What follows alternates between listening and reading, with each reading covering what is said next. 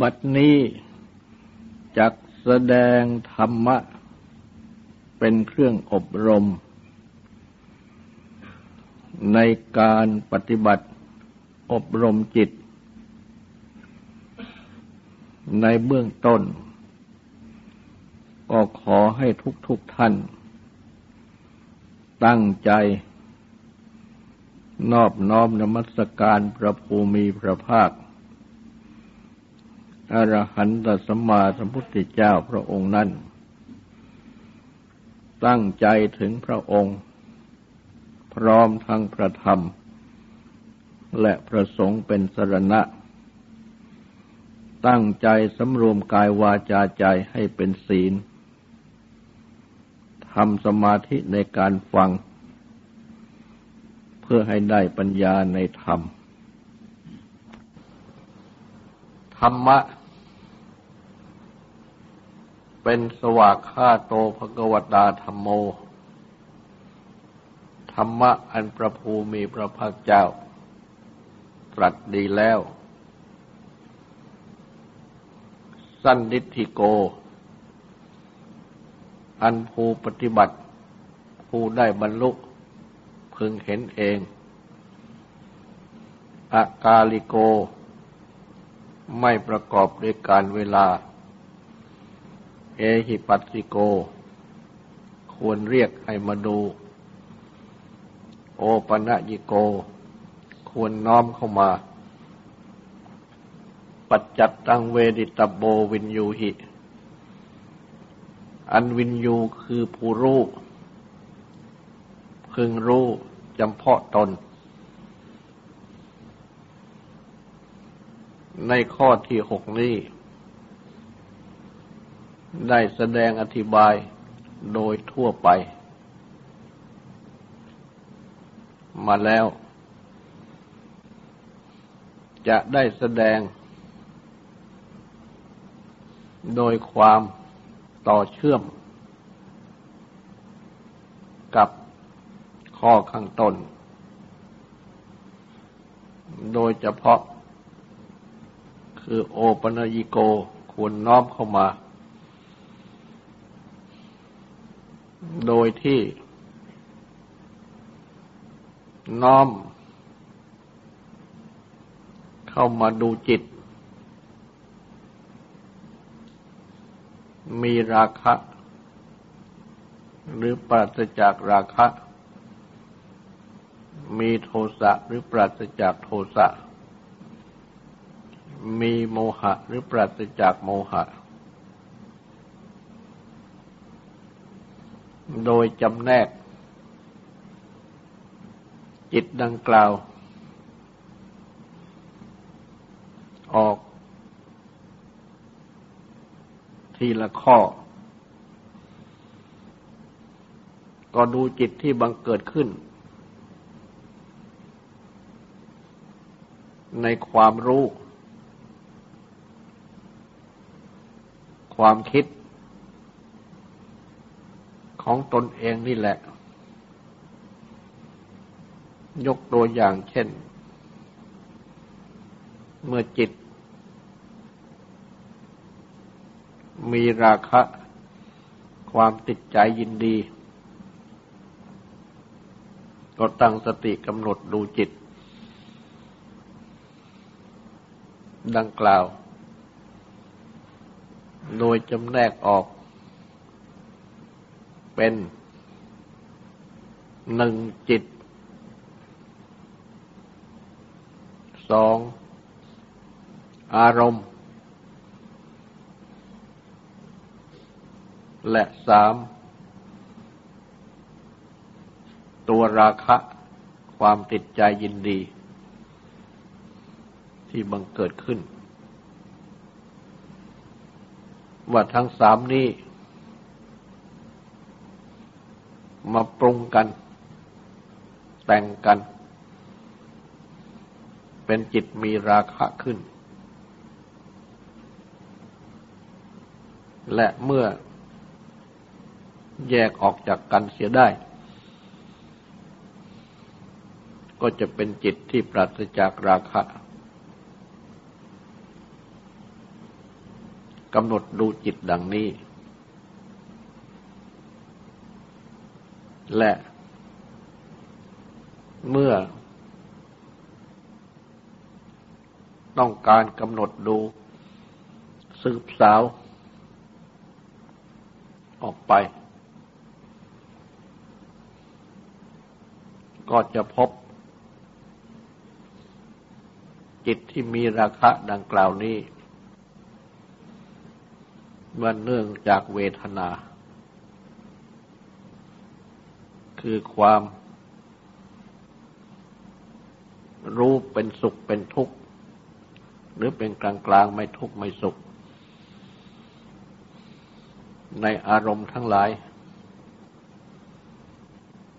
และโดยเฉพาะจิตที่มีราคะนั่น เมื่อ เกิดเวทนาที่มีสุข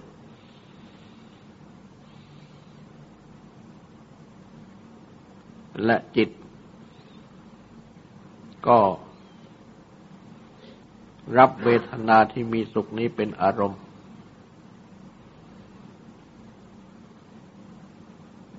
จึงเกิดราคะขึ้น เพราะอารมณ์ อันได้มาจากสุขเวทนา เป็นที่ตั้งของราคะ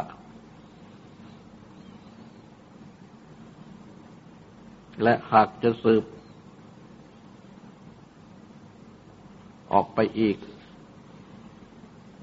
ก็จะพบกายนี้เอง เป็นเครื่องปรุงเวทนา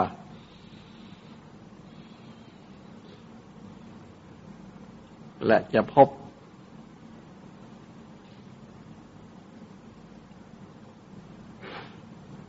อารมณ์ ทางจิตเองด้วย เป็นเครื่องปรุงเวทนาโตเวทนานั้นเป็นไปทางกายก็มี เป็นไปทางใจก็มี เพราะฉะนั้น เมื่อได้ ตั้งสติกำหนดดูจิต จิตที่เป็นไปในปัจจุบันนี้แหละ ก็ย่อมจะพบว่า จิตนี้ย่อมรับอารมณ์ อยู่เสมอ และ อารมณ์ที่จิตรับนี้ เมื่อเป็นที่ตั้งของ ราคะหรือโลภะก็เกิดราคะหรือโลภะขึ้น เป็นที่ตั้งของโทสะก็เกิดโทสะขึ้น เป็นที่ตั้งของโมหะก็เกิดโมหะขึ้น จึงเป็นจิตที่ มีราคะโทสะโมหะดังกล่าวฉะนั้น เมื่อกำหนดดีดูจิต ก็ยอมจะพบอารมณ์ พบกิเลสที่บังเกิดขึ้นในจิต หรือว่าเมื่อจิต ไม่ปรุงแต่ง ดังกล่าวมา คือจิตอารมณ์กิเลสไม่มาปรุงแต่งกัน ก็เป็นจิตที่ปราศจากราคะโทสะโมหะ เป็นจิตที่สงบราคะโทสะโมหะ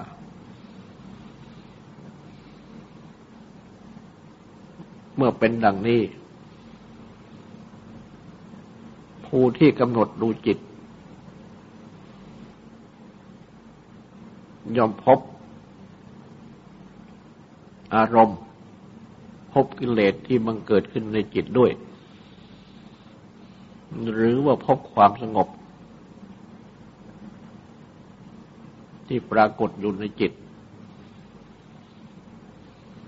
เช่นเดียวกับ เมื่อกำหนดดูน้ำ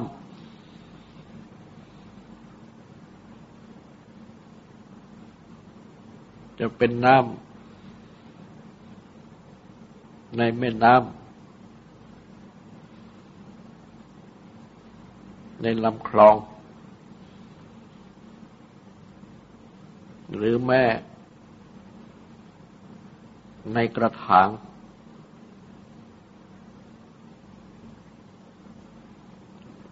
น้ำโอ่งน้ำก็ยมจะพบสิ่งที่อยู่ในน้ำเช่นพบก้อนกรวด พบต้นไม้ที่เกิดในน้ำเช่นจอกแหนบัว หรือพบปลาที่อยู่ในน้ำพบตะกอนที่อยู่ในน้ำและหากน้ำนั้นใส ไม่มีอะไรดังกล่าว ก็ย่อมจะเห็นความใสสะอาดของน้ำ เพราะฉะนั้น สิ่งที่พบในน้ำก็เหมือนกับสิ่งที่พบในจิต เมื่อดูจิต คือย่อมจะพบอารมณ์ พบกิเลสหรือหากกิเลสสงบก็พบความสงบ หรือแม่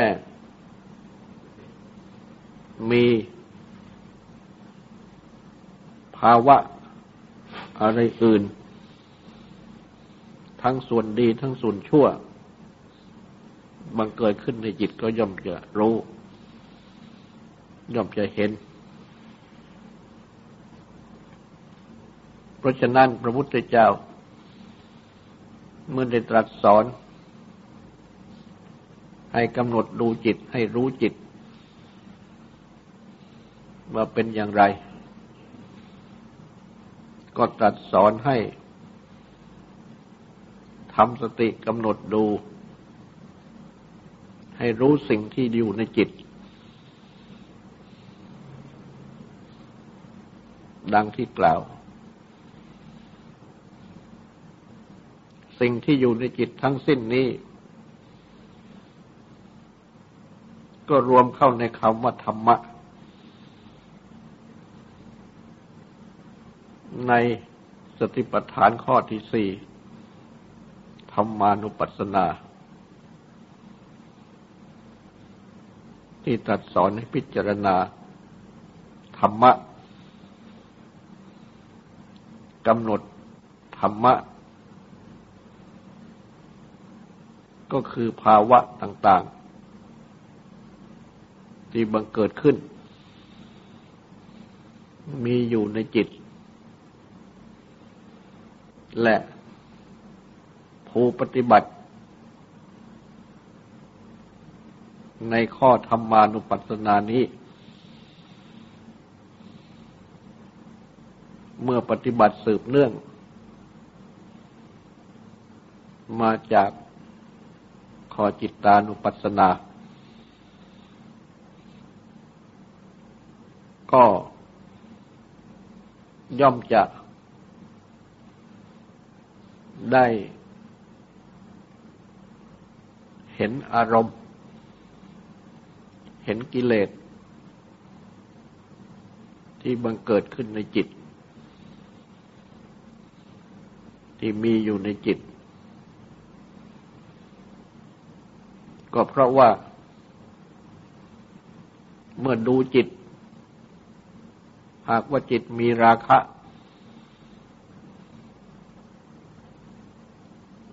ก็รู้ว่าจิตมีราคะ และก็ย่อมรู้ราคะที่มีอยู่ในจิตด้วย ตัวราคะที่มีอยู่ในจิตนี่แหละ เป็นธรรมานุปัสสนาข้อสี่จิตมีโทสะจิตมีโมหะก็เช่นเดียวกัน โทสะโมหะ ก็เป็น ข้อธรรมานุปัสสมาที่มีอยู่ในจิต และแม้ว่า จิตปราศจากราคะโทสะโมหะ ความปราศจากราคะโทสะโมหะนั้น ก็เป็นธรรมานุปัสสนาที่มีอยู่ในจิต แต่ว่าเป็นฝ่ายกุศล ส่วนฝ่ายราคะโทสะโมหะเป็นฝ่ายอกุศล เพราะฉะนั้น พระพุทธเจ้า ครั้นตรัสสอน ให้ตั้งสติกำหนดดูจิตรู้จิต จิตมีราคะโทสะโมหะก็ให้รู้ หรือไม่มีก็ให้รู้ ดังนี้แล้ว จึงได้ตรัสสอน ให้กำหนดดูธรรมะที่มีอยู่ในจิต คือให้กำหนดดูราคะโทสะโมหะที่บังเกิดขึ้นนั่นเอง หยิบยกขึ้นมากำหนดพิจารณา แต่ว่าในตอนนี้ ก็ควรที่จะต้องกล่าวขี้แจงแทรกไว้ด้วยว่า ราคะโทสะโมหะนั้น เรียกว่าเป็นธรรมะด้วยหรือ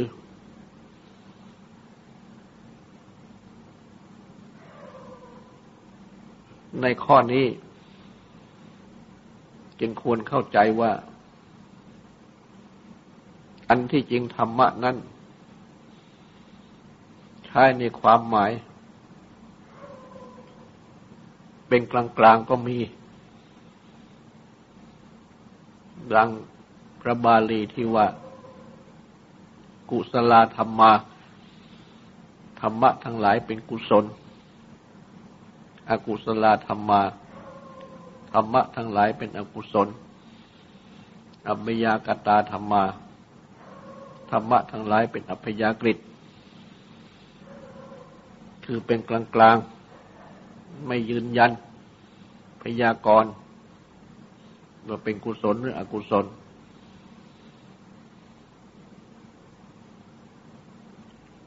ธรรมะนั้นใช้เฉพาะเป็นส่วนดีก็มี ถ้าส่วนที่ส่วนที่ไม่ดีเรียกว่าอาธรรม ดังพระบาลีที่ว่านาหิธรรมโมอธรรมโมจะ อุโภสมะปิปากิโน ธรรมะ คือส่วนดี อาธรรมคือส่วนที่ไม่ดี ทั้งสองหามีวิบากคือผลเสมอกันไม่ อธรรมโมนิรยังเนติอธรรมนำไปสู่นิรยะที่แปลกันว่านรก คือถิ่นที่ไร้ความเจริญธรรมโมปาเปติสุกติง ส่วนธรรม ให้ถึงสุขติ คือคติที่ดี ดังนี้คำว่าธรรมะใช้หมาย เป็นกลางกลางบ้าง ใช้หมายถึงส่วนที่ดีเท่านั้นบ้าง เพราะฉะนั้น เมื่อพบคำว่าธรรมะจึงต้องพิจารณาดู ถึงคำที่ประกอบ จึงจะรู้ความหมายที่ต้องการ ที่ใช้ในที่นั้นนั้นได้ ดังที่แสดงในที่นี้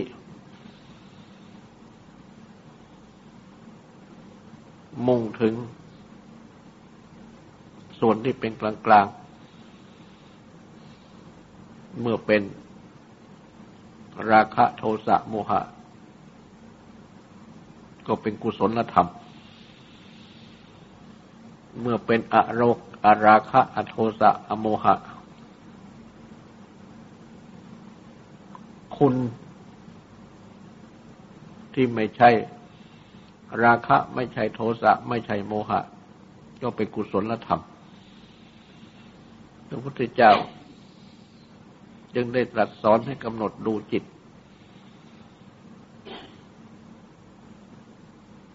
โดยทรงแสดงเป็นนิวรณ์ทั้งห้า นิวรณ์นั่นก็คือ กิเลสที่มันเกิดขึ้นในจิต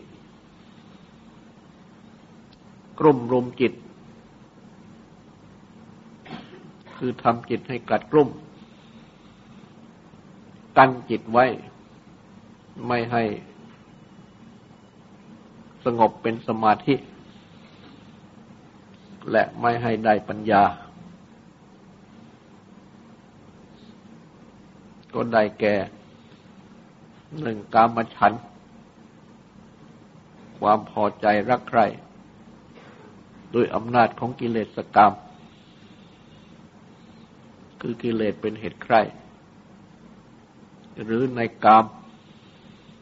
คืออารมณ์ที่ น่ารักใคร่ปรารถนาพอใจทั้งหลาย กามฉันนี้ก็เป็นกิเลสกองราคะ สองพยาบาท ความมุ่งร้าย หมายล้างผลาญให้พินาศ อันเป็นโทสะอย่างแรง ซึ่งก็รวมถึงโทสะที่เป็น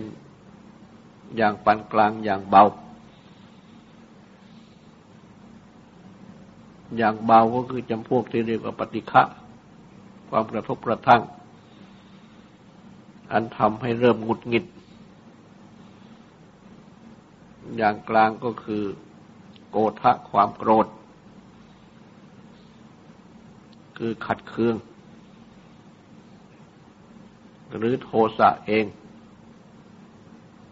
ที่แปลว่าประทุษร้าย ซึ่งหมายถึงประทุษร้ายใจตัวเอง ให้เราร้อน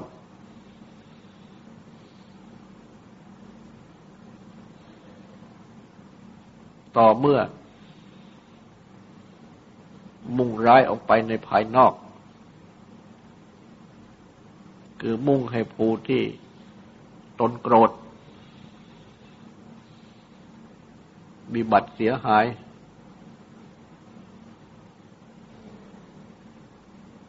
เป็นการมุ่งร้ายหมายล้างพลานดังกล่าว จึงเป็นพยาบาทซึ่งกิเลส กองนี้ก็คือกองโทสะ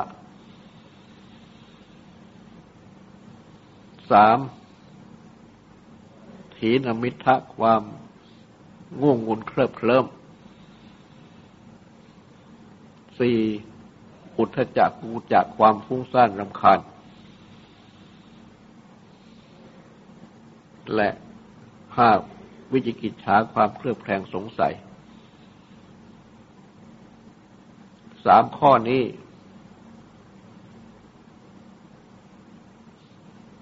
จัดเข้าในกิเลสกองโมหะคือความหลง เว้นไว้แต่ข้อ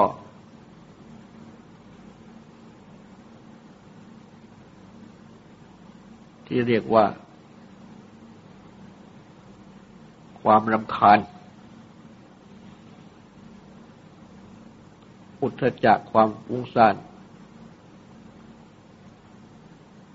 กุกุจจะ ความรำคาญ อันเป็นข้อที่สี่สำหรับอุทธจักความรำคาญนั้น พระอาจารย์ท่านใส่เข้าในกองโทสะ ก็รวมเข้าเป็นนิวรณ์ห้า ย่อเขาก็เป็นสาม คือราคะโทสะโมหะนั่นเอง เพราะฉะนั้นพระพุทธเจ้า จึงได้ตรัสสอน ให้ตั้งสติกำหนดดูนิวรณ์เหล่านี้ที่มันเกิดขึ้น นิวรณ์ข้อไหนมันเกิดขึ้น ก็ตั้งสติกำหนดดูให้รู้จัก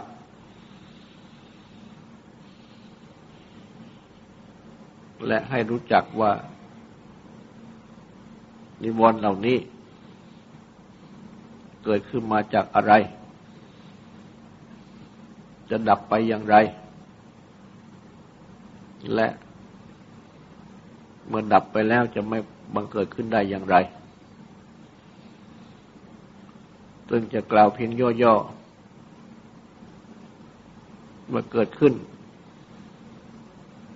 ก็เพราะขาดสติกำหนด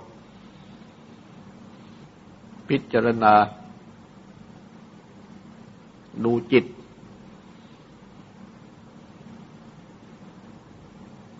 ที่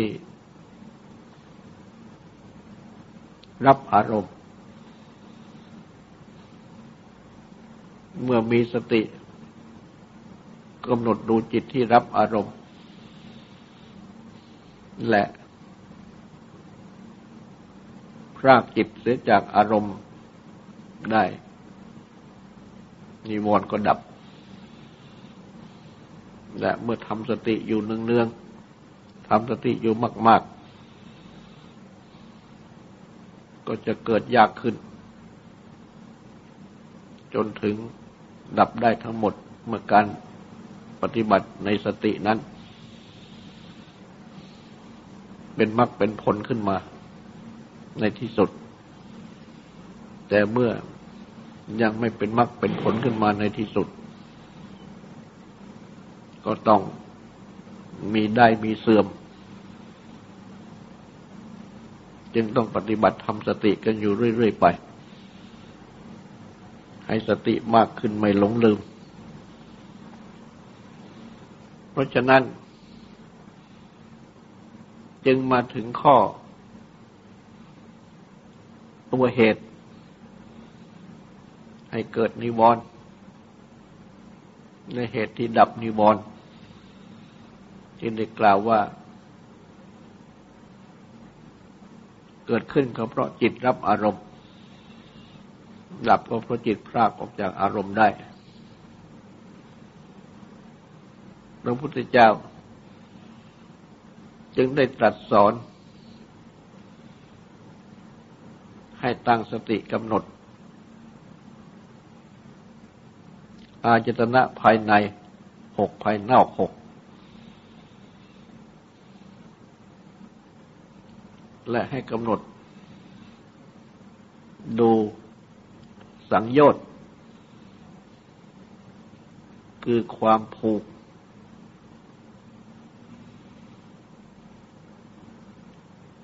กำหนดอาจตนะดังกล่าวนี้ ก็คือให้ตั้งสติกำหนดทำความรู้จักรูป ความทำความรู้จัก ให้ตั้งสติกำหนดทำความรู้จักตาทำความรู้จักรูปที่ตาเห็น ตั้งสติกำหนดทำความรู้จัก หู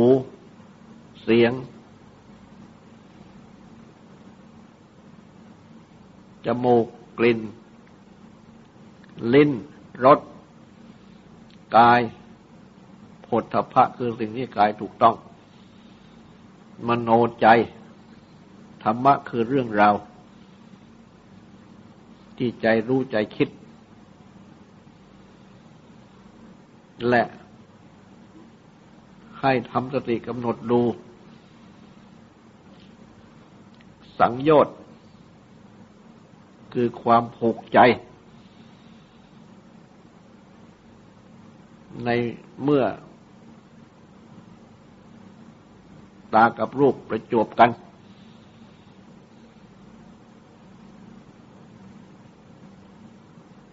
หูกับเสียงประจบกัน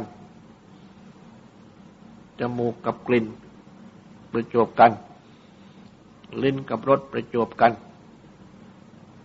กายและผลทพะคือสิ่งที่กายถูกต้องประจบกัน มโนคือใจธรรมะและเรื่องราว ประจบกัน อยู่ทุกขณะของทุกๆคน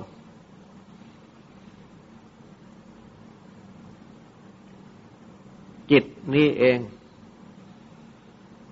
ก็จะเห็นรูป และก็ไม่ได้เห็นเปล่าๆ ยังผูกใจไว้ในรูป ที่ตาเห็นด้วย จิตนี้เองก็จะได้ยินเสียง จะได้ทราบกลิ่น ได้ทราบรส ได้ทราบโผฏฐัพพะ และได้รู้ได้คิด เรื่องราว ทั้งยังมีสังโยชน์ คือผูกใจไว้ด้วย ในเสียง กลิ่นรสผลทพะ และธรรมะคือเรื่องราวเหล่านั้น ใจไม่ปล่อย ใจยังผูกเอาไว้ ตัวความผูกนี่แหละ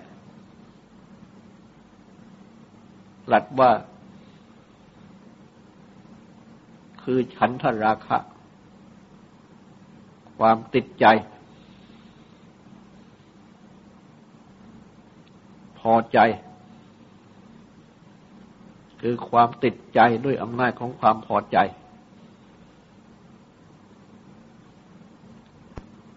ซึ่งมีอาการเป็นราคะ ความติดใจยินดี และแม้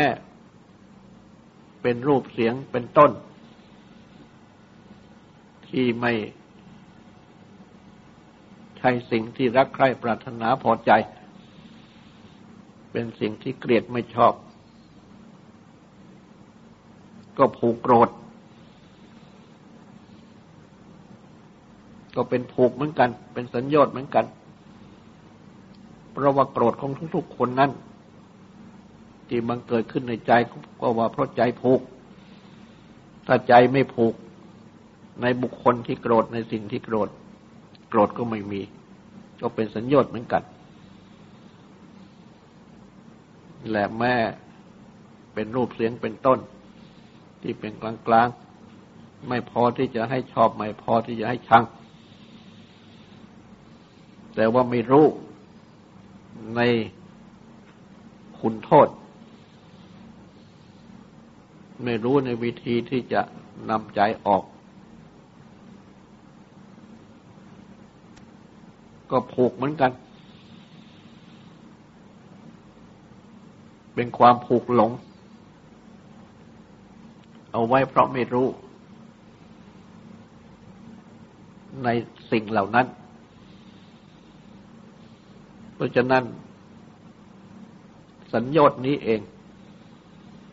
คือผูกใจหรือใจผูก จึงหมายถึง ราคะได้ด้วย โทสะได้ด้วย โมหะได้ด้วย เป็นผูกทั้งนั้น และเมื่อเป็นราคะโทสะโมหะขึ้น ราคะโทสะโมหะก็ผูกใจแน่นเข้าไปอีก ผูกเอาสิ่งเหล่านั้น คือผูกรูป เสียงกลิ่นรสผลตภะสิ่งที่น่าและธรรมะ ที่ตาหูจมูกลิ้นกายและมณะคือใจ ได้ประจวบ ไว้ ผูกไว้ในใจด้วยกัน ไม่ปล่อย เพราะฉะนั้น นี้เองเป็นชนวนสำคัญคือให้เกิดนิวรณ์ทั้งห้า หรือให้เกิดราคะโทสะโมหะ เพราะฉะนั้นเมื่อพระพุทธเจ้า ตรัสสอนให้กำหนดดูให้รู้จัก ราคะโทสะโมหะ หรือนิวรณ์ห้า ที่โยงอยู่ในข้อจิตแยกออกมา ดูต่างหากให้ชัดเจน ก็ยอมจะสืบสาวไปพบ ถึงต้นของนิวรณ์หรือราคะโทสะโมหะ ก็คือตัวสัญญต์ความผูกใจดังกล่าวนี้ที่บังเกิดขึ้น อาศัย อายตนะภายนอกและภายใน มาประจบกันอยู่ทุกขณะ เพราะฉะนั้นในการปฏิบัติทำสติในข้อนี้ จึงจำเป็นที่จะต้องมีอยู่เป็นประจำทุกเวลา เพราะทุกคนนั้น ก็จะต้องเห็นอะไรได้ยินอะไรได้ทราบกลิ่นรสผลพระอะไรอะไร และได้คิดได้รู้เรื่องอะไรอะไร ทางอาจตนะอยู่เป็นประจำตั้งแต่ตื่นจนหลับ อยู่ทุกๆวันทุกๆเวลา ถ้าหากว่าขาดสติเมื่อไรสัญญาก็เกิดขึ้นได้เหมือนนั้น บรรดากิเลสนิวรณ์ทั้งหลายก็มาเกิดขึ้นได้เหมือนนั้นเพราะฉะนั้นจะปฏิบัติ ดับกิเลสนิวรณ์ได้ ก็ต้องทำสตินี่แหละ ก็คอยกำหนดดูต้นทาง ก็คืออาจนะภายในภายนอกที่ประโจบกันอยู่ และเมื่อมีสติกำหนดอยู่ดังนี้ สัญญาก็จะบังเกิด ยากขึ้น และที่มันเกิดขึ้นแล้วก็จะดับไปราะฉะนั้นสติในข้อธรรมะ นี้จึงเป็นข้อที่ละเอียดยิ่งขึ้น ที่พระพุทธเจ้าได้ตรัสสอนเอาไว้ ต่อไปนี้ก็ขอให้ตั้งใจทำความสงบสืบต่อไป